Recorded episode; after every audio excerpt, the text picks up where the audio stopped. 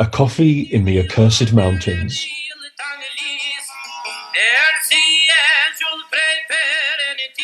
Hello, this is our podcast exploring the culture of Kosovo and Albania and Montenegro, the countries that surround the accursed mountains. This episode, we are talking about Albanian names.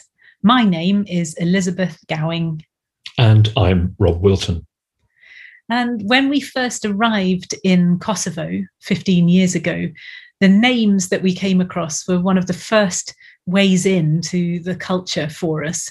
Um, we were really struck by how the names had real meanings, not just um, the the etymology, but people were actually named by the words for the objects or the concepts that their parents had wanted to wish on them. I remember you identifying these different groups or sets of names almost place names and natural things and qualities, human qualities. So we had friends named Loyalty and Goodwill, and we had friends named after towns in Albania.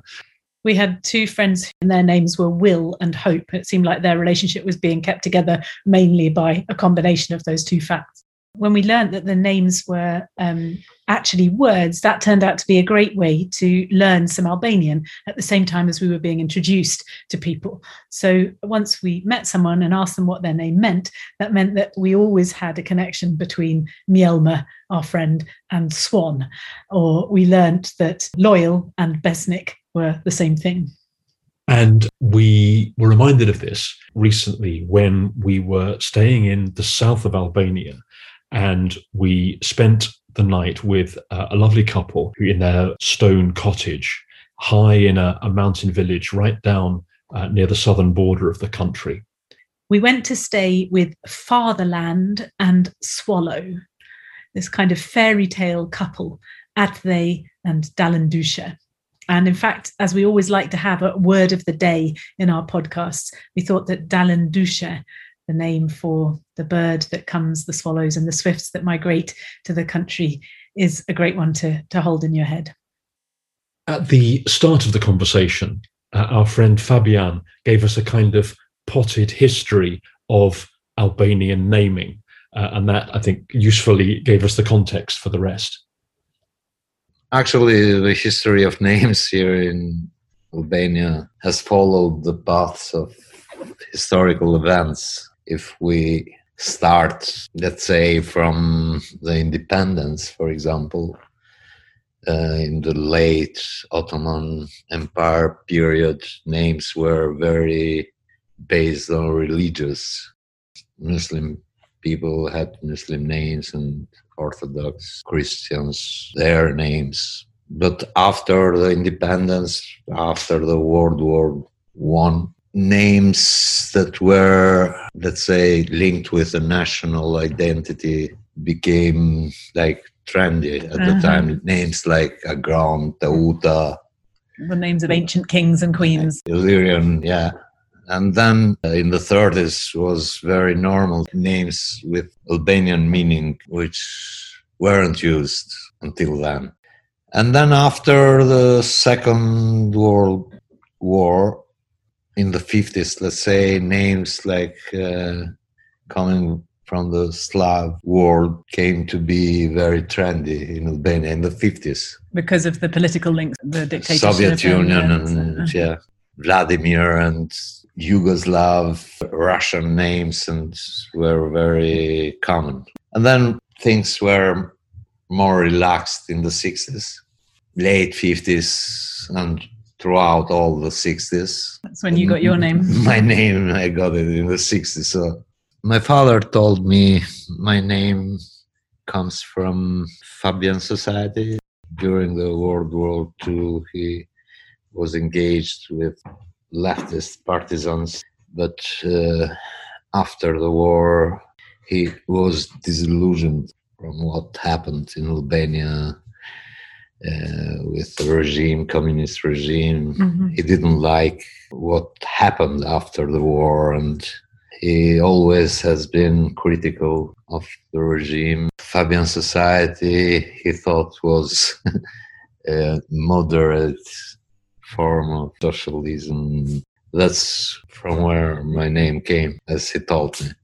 And something you said last night, re- uh, I found really interesting that if you had been born later, you wouldn't have been able to be given this name. Yeah, because uh, later on in the 70s, things got worse. It was uh, a closure, total isolation from the world during that time. Even the name, a right to to give names, was overlooked by the party. So the state would have to approve Exactly. the name yeah. that you gave your children. It was a list of names that you were forced to choose from. And your Yeah. name wasn't on the list. Uh, in the Fabian. 70s, no, no. That's why I was one of the few, I would say, Fabians during all that period. Now they have started to reuse You set the trend. I set the trend. I, I probably am uh, the oldest Fabian. what kind of names were allowed then on this list? Yeah, they they were names. They turned back to the idea of nationalists, but not as it was in the early 20s and 30s. It was more politicized, but the core idea was uh, the na- national proudness of Albanians, Yeah. basically, who were the only people in the right way And then we got talking to the others who were with us, and each of them explained the story of how they got their names. Our friend Ilda describes how she got her name. Jam me emrin tim. I'm happy with my name, si even though it's written without a por H, as my father wanted. but those were the requirements. He gave me a name which was on the list, even though he'd wanted it to be special and to have the H in front. Edhe pse kishte këtë dëshirë që të ishte i veçantë dhe të kishte këtë shkronjën H përpara. si preardhje, po lidhet gjithmonë me sistemet politike. Uh, dhe është My name is a result of the fact that my family, which was involved in the National Liberation War against fascism, wanted to make sure that their children would be as devoted as possible to their homeland, and so insisted on a name that was as imposing as possible. Për vendin tij do të kishte një emër sa më të madh. And Dalandusha, you worked in the local library, so you were actually there when couples came to check this approved list of names to decide which of them they would give to the baby they were expecting. How did that work? Për mua, më mirë të zgjidhje një emër nga nga kjo listë se sa një emër i think it's nicer to choose a name from the list than from a film or a soap opera. There are some old names from our past, Illyrian names. It's interesting that Albanian has the names of birds and flowers, and places, uh, like mountain, stone, and rock. To tell you the truth, I've always liked names that link with daily things, with the names of flowers or a tree. We've got the girl's name Pomegranate, or apple, or lilac, and rose. Kemi emër vajzë lule manushaqe, trëndelin. It was a lovely occasion. It was interesting hearing Dalandusha mention uh, pomegranates, uh, sheg, specifically, uh, because the pomegranates are one of my lasting memories of that lovely stay at their home. I'd, I was actually doing some teaching online four or five hours, and I worried that maybe Dalandusha and that they wouldn't understand that. It would seem very rude. And I kept apologizing to Dalandusha, and she kept assuring me that it was fine and she understood. And once she'd got into the kind of rhythm of my work, she would come up to me uh, as soon as she saw me logging off from one Zoom call, and she would say, How many minutes before the next one? And I would say, Oh, seven minutes left. And she'd say, That's just enough time for a pomegranate. And she would bustle off to the kitchen and, and bring out a pomegranate or a piece of local cheese or some other delicacy. It was the best day of teaching I think I've ever had. When we arrived, we enjoyed a wonderful, refreshing glass of pomegranate juice in their garden, looking over the, the valley. And I think that makes pomegranate juice our, our drink of the month, doesn't it? Yet again, we failed to have coffee. And it is wonderful, as Dalan has said, looking through this list of names to see the variety of names that were permitted, some of which I think must have been wishful thinking because I've never heard of anybody with those names. Uh, some of them extremely common, lots of the ones that hark back to the name of Albania um, or the tribes of that make up Albania. So the Albanesha, the Albanora, the Albulena, um, but also some of these uh, vivid uh, names of natural things, argent, the silver, words for, for gold. I remember being struck how quickly the A's section of my phone filled up. And for some reason, Albanians are dramatically more likely to choose a, a first name for their children beginning in A, as if they were all going to go into the yellow pages.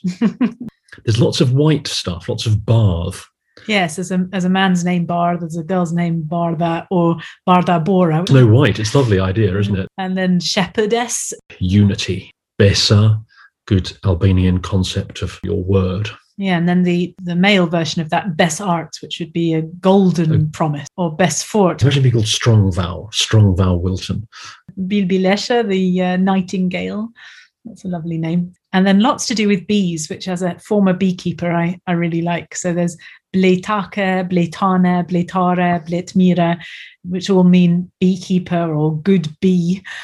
And Bukuroshe, beauty, as a first name is, it's a bold call. Wow. Chelik, steel. And Chelik, So imagine being a, a woman called Steel. Emarusha, that just means name. And then there are all the ones with um, with fat at the beginning of them, which is a, a lovely name in Albanian because it means um, luck. So Fatmir would be good luck, or um, Fatlum, which means kind of lucky luck. Um, but uh, since it often gets abbreviated to Fatty, uh, it's a kind of uh, doesn't translate very well into English. A sapling, that's a nice name. And breeze. Gonxhe, which is um, rosebud, which is in fact the name of Mother Teresa. Echo, that's a nice name. And then lots that have got yit in them life. So you've got white life, sweet life, long life, free life, lucky life, good life. Lease, oak. Meadow. And then lots about freedom, which is kind of ironic when you are on a list where you did not have the freedom to choose anything other than on the list. Mentoria, cleverness. Again, it's a nice idea when you're a baby, trouble in the playground. It does emphasize the feeling of parents' aspirations, their dreams and their expectations, their hopes when their baby is at its most vulnerable and most possible. An improvement, there's a name. Oh, um, glowing coal. That's a good name. Suzyar, fire eyes. That's powerful stuff. Not just sheg, but shegush, little pomegranate. Cranberry. Less of a fan of that one then. well, Ulber, Ulbera, the rainbows and stars. Urdrita, the starlight, star life, red star, good star. Well, red star, that's a proper communist name, isn't it? The communist history of this reminds us of, of what Fabian was saying about the development of names over history and the historical relevance of some of these names. I think it's striking, for example, that still today you can meet young people named Villson as a first name an homage to Woodrow Wilson, the American president who, as the Albanians see it, saved their country when it was threatened with dismantlement at the end of the First World War. Then, at the height of the communist period, you come across these extraordinary constructions, like the first name Marenglen, which is a contraction of the first bits of the surnames of Karl Marx and Friedrich Engels and Vladimir Lenin, which is quite a lot to be carrying around with yourself for your life. Around the time of Kosovo's independence, then there were people being called Pavarësia, which means independence. And in the same way, when in 1999 Kosovo was suffering its war, which was brought to an end by the NATO campaign, the instigation of, of Tony Blair, people use that as an inspiration in the same way that they had from Woodrow Wilson. So that when the former British Prime Minister came to Kosovo in 2010, he was rather startled, I think rather moved, to be introduced to nine young boys, uh, aged 10 or 11, whose first name was Tonibler, or in some cases, Blair. One of the jokes going around in Kosovo at the moment is about uh, quarantine and the lockdown requirements. In Albanian, the lockdown is called karantina. And uh, the joke is that those lockdown babies that will be born as a result of all the hours cooped up together will be given the name karantina. Future generations to discuss over their coffee. So, time to go for a drink. I think uh, from Albanian names that are drink related, we have the option of uh, Vera, which is, as well as meaning summer, also means wine. Or we could just go from some Uimir, which is uh, good water. What would you call your child? It's leaping a fair couple of questions. I'm not interested if it's going to be called Marenglen. A podcaster.